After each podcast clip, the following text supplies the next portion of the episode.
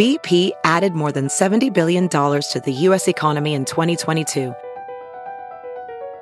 Investments like acquiring America's largest biogas producer, Archaea Energy, and starting up new infrastructure in the Gulf of Mexico.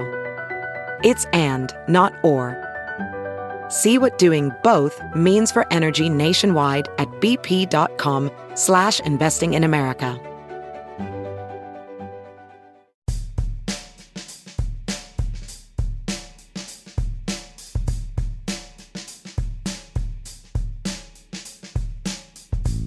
Ben Joravsky Show Benny J bonus interview is brought to you in part by the International Association of Machinists and Aerospace Workers, Local 126 and District 8, the International Brotherhood of Electrical Workers, Local 9, the International Union of Operating Engineers, Local 150, and the Chicago Federation of Labor.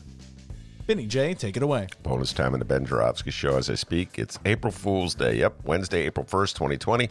But this is a bonus, so you could be listening to any time. As I do with all bonus shows, I ask my distinguished guest to introduce himself. Distinguished guest, introduce yourself. This is Mick Dumke, Bob Dylan geek. yeah, okay. among other things. Yes, Mick Dumke, uh, investigative reporter, journalist, a longtime colleague and friend of me, uh, husband of Rummana Hussain, a big star in this show every Friday. Uh, but I've been warning listeners, Mick, about this show for a while now. So one more time, anybody tuning in, if you expect to hear Mick Dumke going on about uh, Mayor Lori Lightfoot or Mayor Rahm Emanuel or Mayor Daley, how how Governor Pritzker is responding to the coronavirus epidemic. What's his thoughts on Donald Trump? Is Donald Trump worse than Richard Nixon? You're not going to hear any of that today, or maybe you will. Who knows where this conversation will go?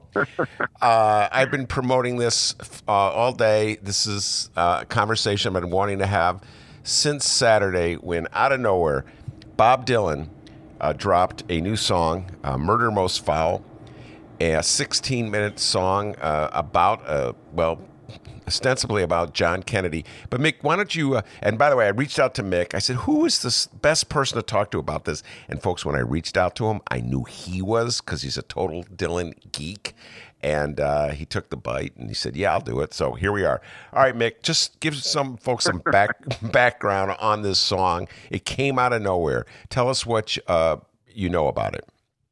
Yeah, I, you're right. I mean, at the end of last week, I think it may have actually been last Friday. Um, that's when I first heard about it.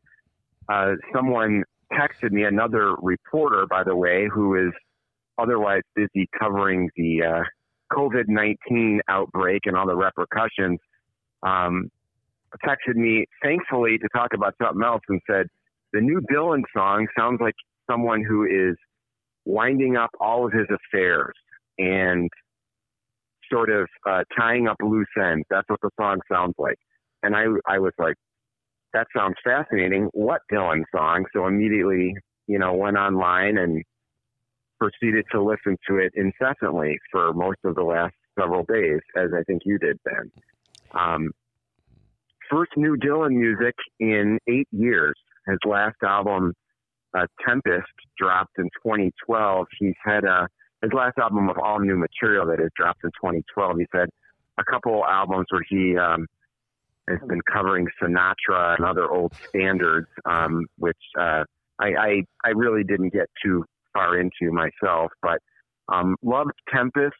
And there's speculation that this song came out or was recorded, I should say, um, around the same time as Tempest, sometime in the last uh, decade, just because of the sound of his voice and um, just kind of the, the, the overall vibe of the song. Uh, but nobody heard it. Nobody publicly heard it until uh, just a few days ago. And when he dropped it, he had a tweet that's something along the lines: "Thank you, fans, for your, uh, you know." paying attention to me all these years and your loyalty uh, so there was no explanation as far as I know of. Have you seen any explanation where Dylan's saying anything remotely why at this time of all times he dropped the song? No, uh, but it sounds like it's not coincidental that he did it at this time. And so, yeah, I'll, I'll read the ac- actual contents of the tweet. Um, Greetings to my fans and followers with gratitude for all your support and loyalty across the years. This is an unreleased song we recorded a while back that you might find interesting. Stay safe, stay observant, and may God be with you, Bob Dylan.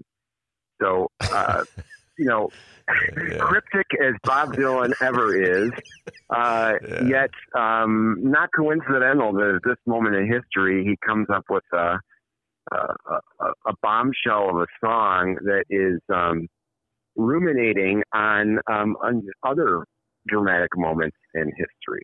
Yeah. Uh, well, we'll we'll just get classic, just classic Dylan. Yeah. And I mean, you know. Now, I was going to play a snippet, but my legal advisor, producer Dennis, urged me not to. That's correct. Uh, yes, Robert Mueller weighs in too, uh, because uh, Bob Dylan, of course, would is, is, a big fan of the show and would be listening and then send us a cease and desist letter.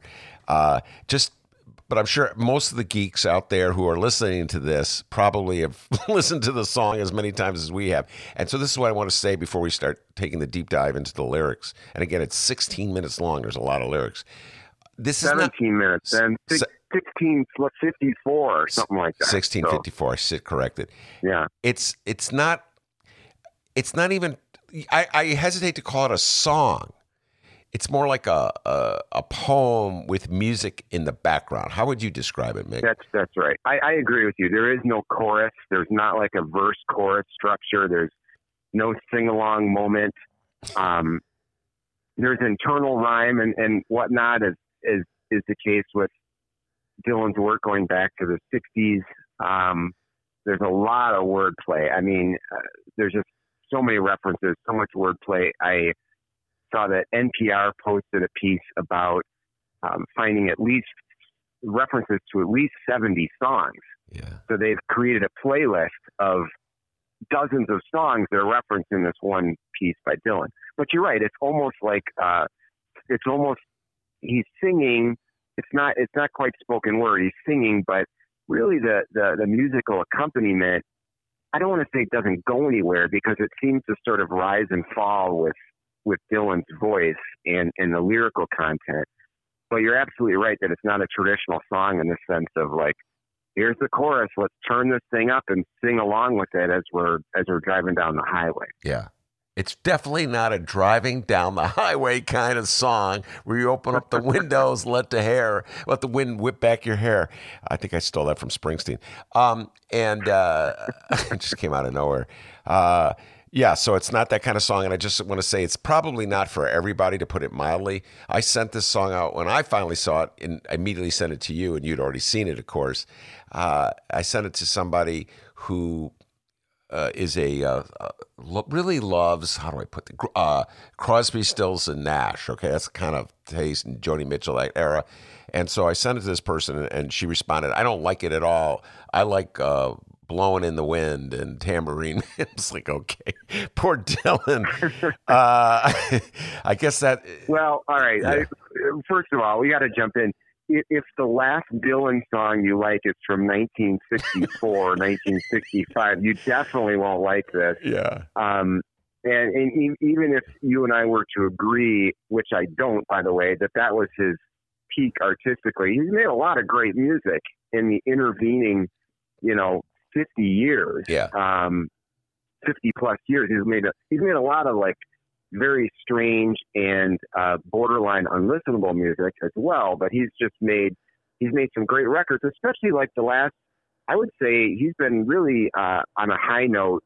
Had a revival kind of in the late '90s and through the through the 2000s, and um, so this to me is of a, of a, the same ilk as some of his great albums from the aughts and the, the early 2000 Yeah, and, but in, in, defense of this person, I just remembered she also mentioned "Blood on the Tracks," which is 1975, I want to say, or 74. That's correct. So That's correct. it's a little more modern than 63 or four, but uh, point well taken.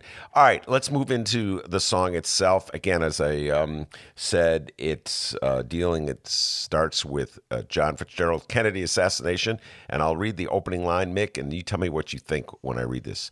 Uh, it was a dark day in Dallas, November 63, a day that will live on in infamy. President Kennedy was a riding high, good day to be living, and a good day to die. It's pretty good opening. It is, although it's really it's it's in some ways the weakest part of the song. I mean, it's it's the most spelled out. He's sort of saying, obviously broadcasting. This was the murder most foul. I'm talking about is uh, the Kennedy assassination. Um, but uh, I also feel like he's playing with us just from the beginning. I mean, um, good day to be living and a great good day to die. I mean, who who actually thinks it was a good day for Kennedy to die? So, in some ways, you know, Dylan does this a lot. Then um, you and I talked about this offline many times, where um, he he sometimes throws lines in there just because they kind of sound good, but he's messing with you. Yeah. You know, like there's a there's a sort of irony to what he's throwing out there. And so obviously a good day to a good day to be living and a good day to die, that's a cliche. And Dylan is sort of using it, I, I think, to be ironic and kind of to set up, you know, the next 16 minutes of the song. So, Yeah. Well, it, it, it, again, with Dylan, you could have two arguments with it. So you're absolutely correct. It could be I, he just needed a way, a phrase to get to the next sentence, which is generally my theory with complicated Bob Dylan lyrics. It's like he just had to get to the next sentence. He just threw anything out there. Yeah. Uh, it could be that he's mess- messing with us with a cliche, or he could be making a point. It's a good day to be living when you're the most popular president of the United States and you got a beautiful wife and you're on a campaign trip in uh, Texas as you sew up your reelection, get ready for a reelection that you'll probably win. And it's a good day to die, meaning it's a good day for the people who are trying to kill you to kill you. So it could go either way with it, Mick. there Um, you go. That's that's fair. and, yeah. And then that, that leads us to uh, the next part where he kind of lays out his theory uh, about uh, Kennedy's assassination. I'll read it. Being led to the slaughter like a sacrificial lamb, he said, Wait a minute, boys. You know who I am? Of course we do. We know who you are. Then they blew off his head while he was still in the car. Shot down like a dog in broad daylight was a matter of timing, and the timing was right. You got unpaid debts. We've come to collect. We're going to kill you with hatred without any respect. And it goes on from there. Uh, what's your thoughts about that passage?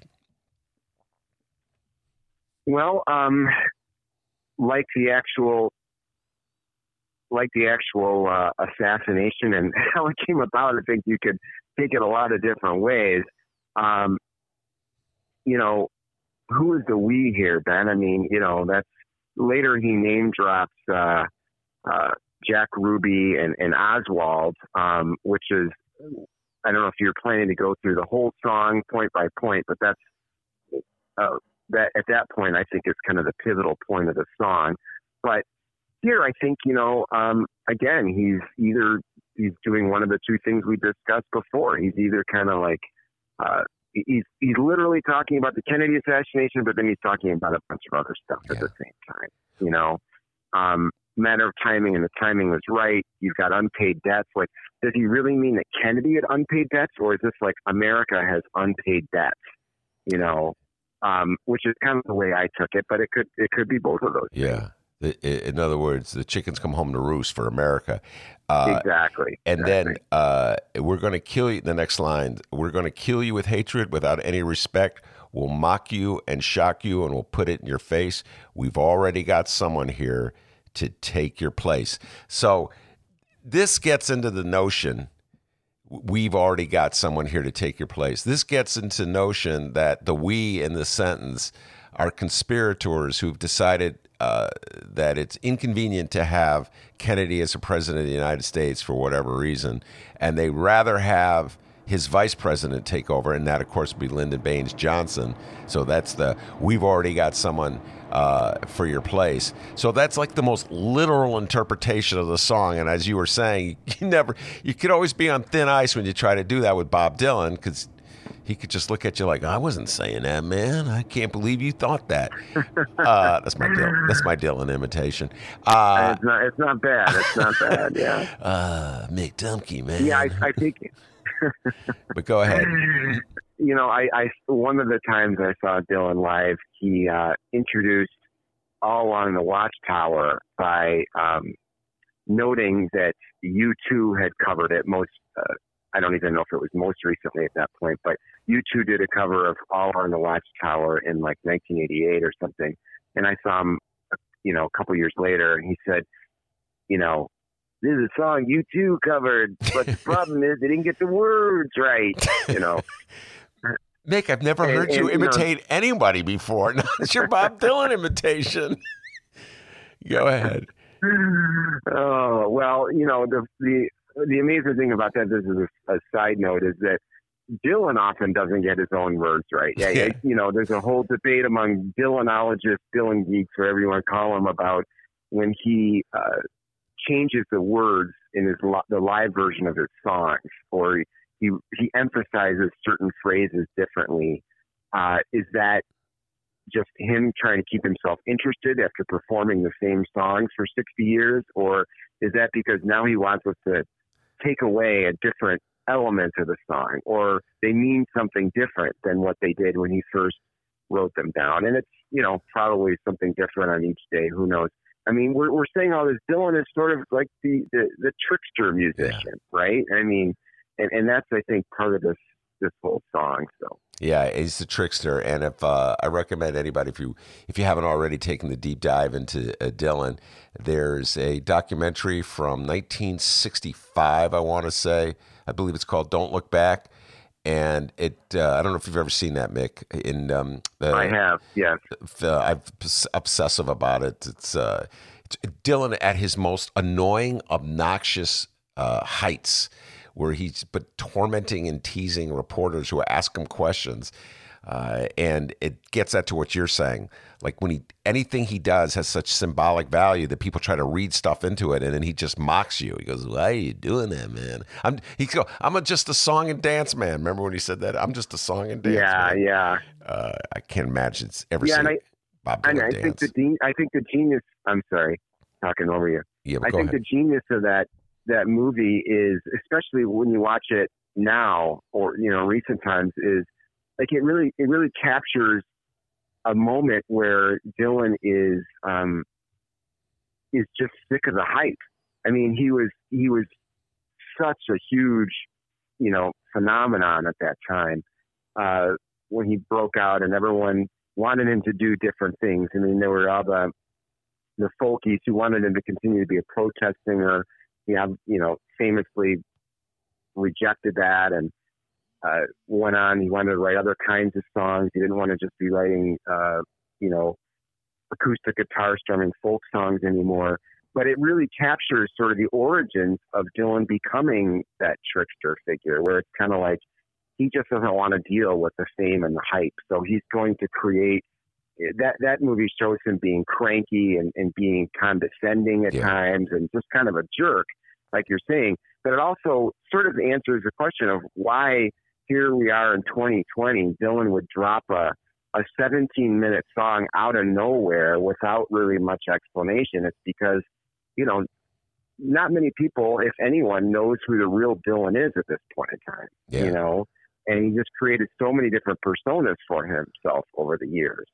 And I think that's just a way to like say I don't want to be part of the the hype. You know, I want to I want to do my own thing the way I want to do it, and just I guess his sense of humor too. Well, just the uh, the the tweet that he wrote as introduction is unthinkable from 1965 when he did that movie or 64. I can't remember. I think it was 65. It's unthinkable. He's expressing gratitude to his fans. In the movie, That's he has he has disdain for absolutely everybody. You know, he mocks he he mocks the people who want him to play acoustic songs. He um, uh, he mocks the reporters who come around asking him questions. He mocks Donovan, you know. But he starts this one off with um, you know showing his appreciation uh, for uh, his fans. So yeah, all right, here we go. Here then then here's like the switch. So after he set up the assassination of Kennedy and led us to sort of think that he subscribes to conspiracy theories that it wasn't just a random gunman, uh, but that in fact it was uh, a plot contrived by the most powerful people in the, the country to uh, guarantee LBJ take over. He writes this. Wolfman, oh Wolfman, howl, rub a dub dub, it's murder most foul. Hush, little children, you'll understand. The Beatles are coming. They're going to hold your hand. Slide down the banister, go get your coat, ferry across the Mersey, and go for the throat.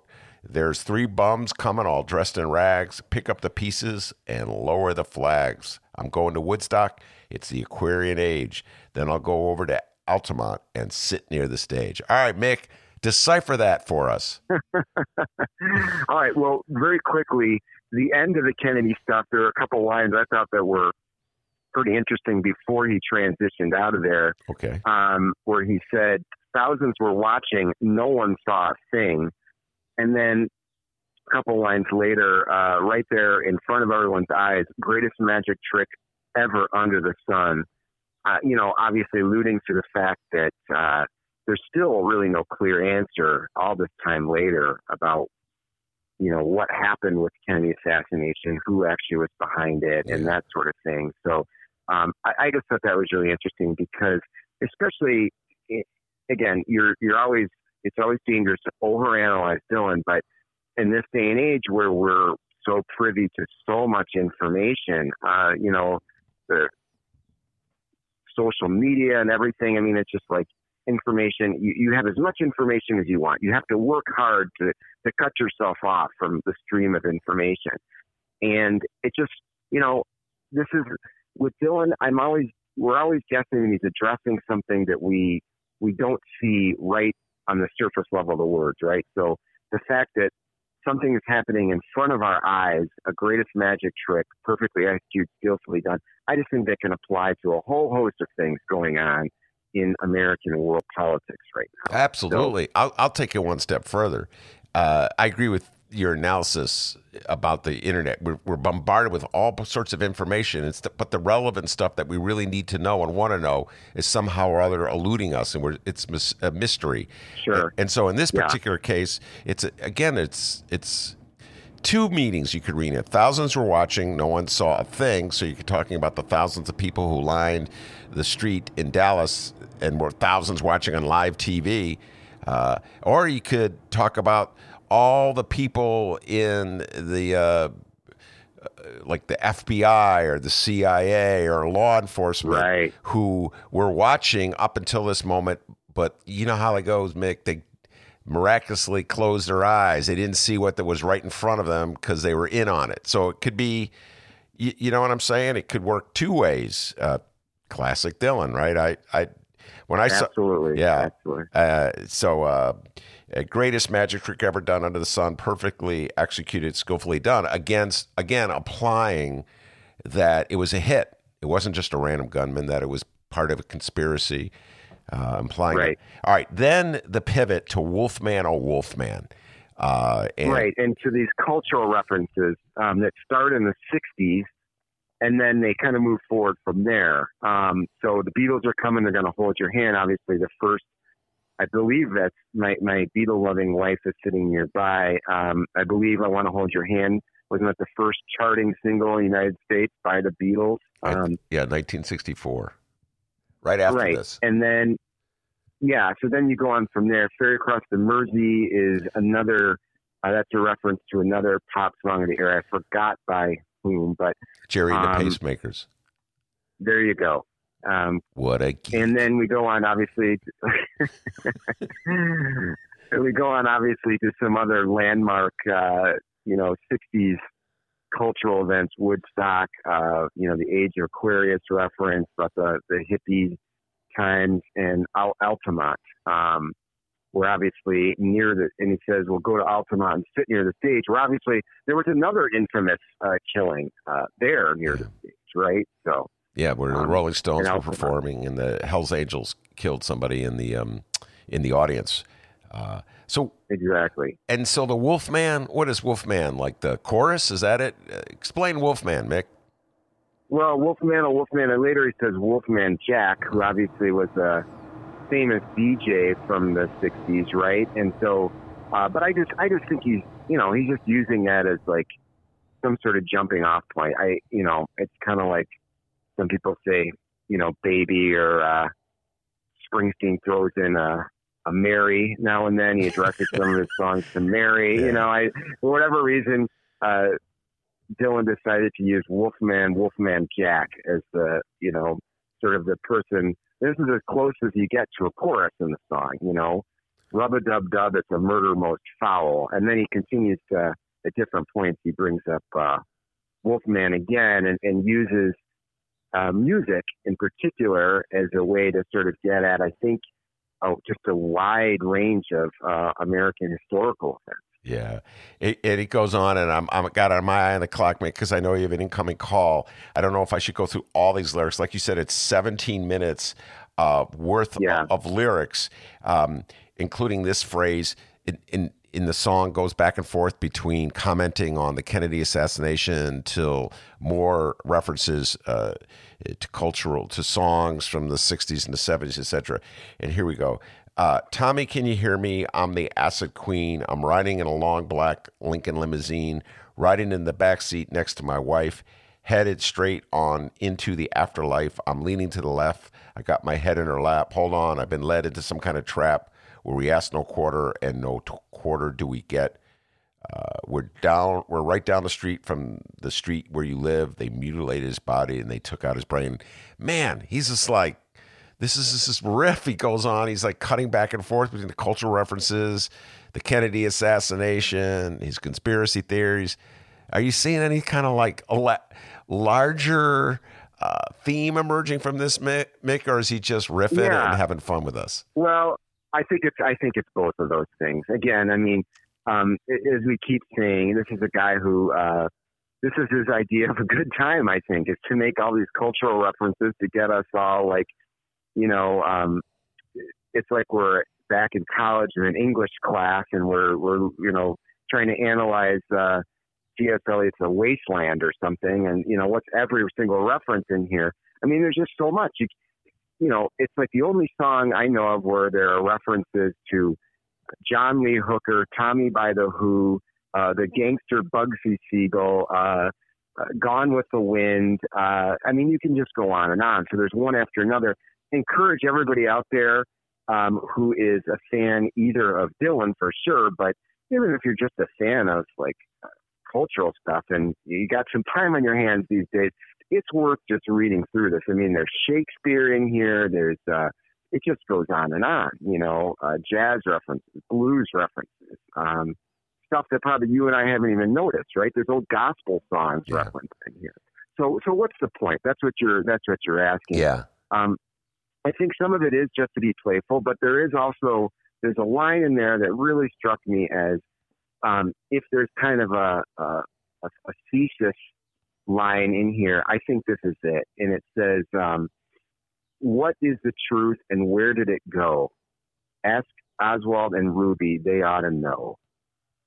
Shut your mouth, said a wise old owl. Business is business, and it's a murder most foul. Yeah. I, I, to me, if everything comes down to what is truth and where did it go, that's why, to me, Dylan has released this song at this time. Um, it's this is all just a, a rumination on American culture and the fact that uh, we live in an era of alternative truth, you know.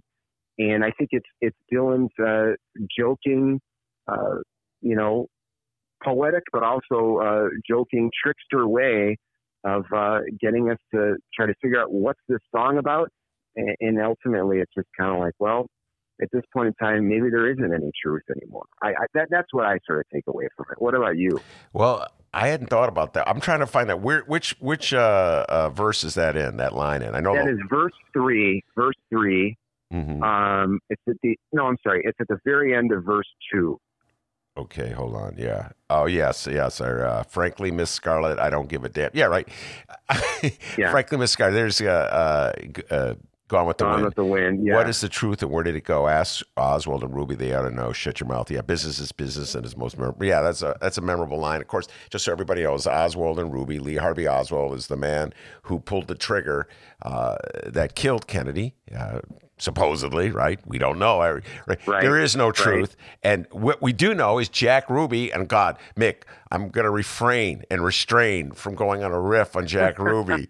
Jack Ruby was a, a lower level mobster, came from Chicago, uh, went down to uh, Dallas and set up a strip club. And he, of course, was the one who shot uh, Lee Harvey Oswald as Har- uh, as the police were leading Har- Oswald uh, to uh, jail, and or no, that so it's court appearance. TV, right? Yeah, it was on live TV. was on live TV. So, Yeah.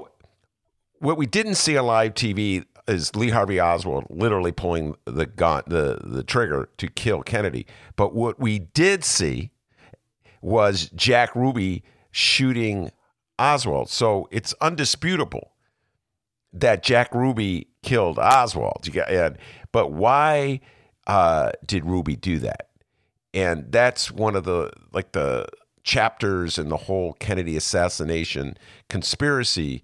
Uh, Mick is that you know there's some people think that Ruby did it uh, to shut Oswald up because he didn't um, want Oswald giving away the secrets as to who was behind the assassination.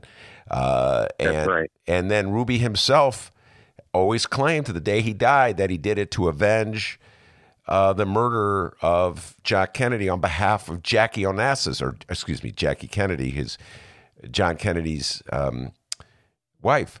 So I don't. know. Do you have a? Do yeah, you, do you and, have a? and then and then it was spontaneous. That the killing was basically spontaneous. That he just was overcome and just had to do it. Yeah. Um, and uh, and then you know, Jack Ruby himself died. I think within like what a, a year or something. I think he died of cancer. So he was not around to. Uh, I mean, certainly he was questioned. He gave his account, but he was not around for uh, repeated interrogations as the years went went on. Yeah, I, it's it was more than a year. I can't remember when. I do know this is how uh, twisted I am, Mick. Uh, I took a deep dive into Kennedy conspiracy theory. This is why part of the reason I love this song so much because it melds two things that I'm obsessed with: Bob Dylan and Kennedy, uh, the Kennedy assassination.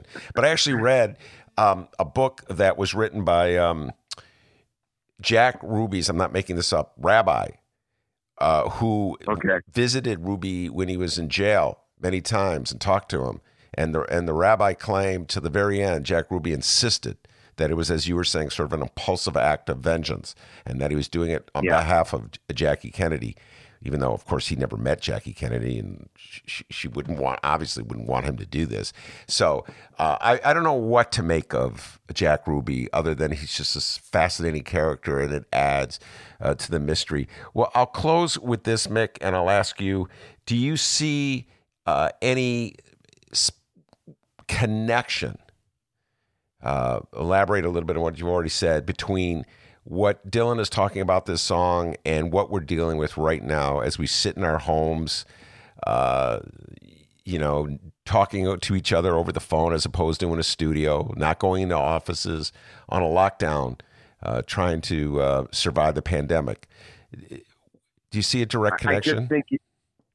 Well, I don't know if there's a direct connection. I, I just it's it's impossible to hear this song and to read the lyrics and not think that. Um, I mean, it's it's well. First of all, it was likely recorded before Trump came into office, and certainly well before the outbreak of the coronavirus.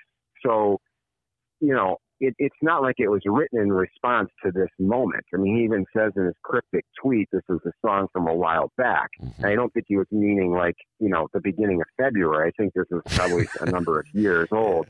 Um, but I do think that it's the fact that he chose to release it now is certainly about the current moment. Um, again, all the information, uh, all the social media, and and now with social distancing on top of it, we have just all this information. Yet we can't actually see what's going on. We're unable to, unable or unwilling to sort of say what the truth is. And I just think it's like a song for for this moment. I mean, I just it's just to me it is strange uh, and elusive and also genius all at the same time. Yeah. And one other thing that makes it a perfect song for the moment, if you're a, a Dylan geek, is that we all have a lot of time on our hands. And it's this Yes, 17 exactly. minute song. It's not even a song. so you could just sit there. The other day I was listening It's sort to sort of like a slow moving meditation, isn't it? Yeah. And I'm like, listening to it, and I go, I just said to myself, you know, I've listened to this thing too many times. I I got to close it down for the day, Mick. You know. Uh, I know, I know, I'm with you. All right, but I'll, I'll throw one thing out there, then I, I got to go take another call, and that is that if you really want to geek out after this, you can go listen to his last uh, album, of original material, um, Tempest from 2012, and on that album is a 14 minute song about the Titanic. Okay? so if you really want to dive in, there's your assignment then. Okay. All right. You know what? I'll take you up on that assignment. We'll bring you back in a couple weeks to analyze that song. All right. Go do your I, thing. I'm happy to talk about Bob anytime. All right. Thanks, Ben. That's the great Mick Dumke. I'm Ben Joravsky. Take care, everybody.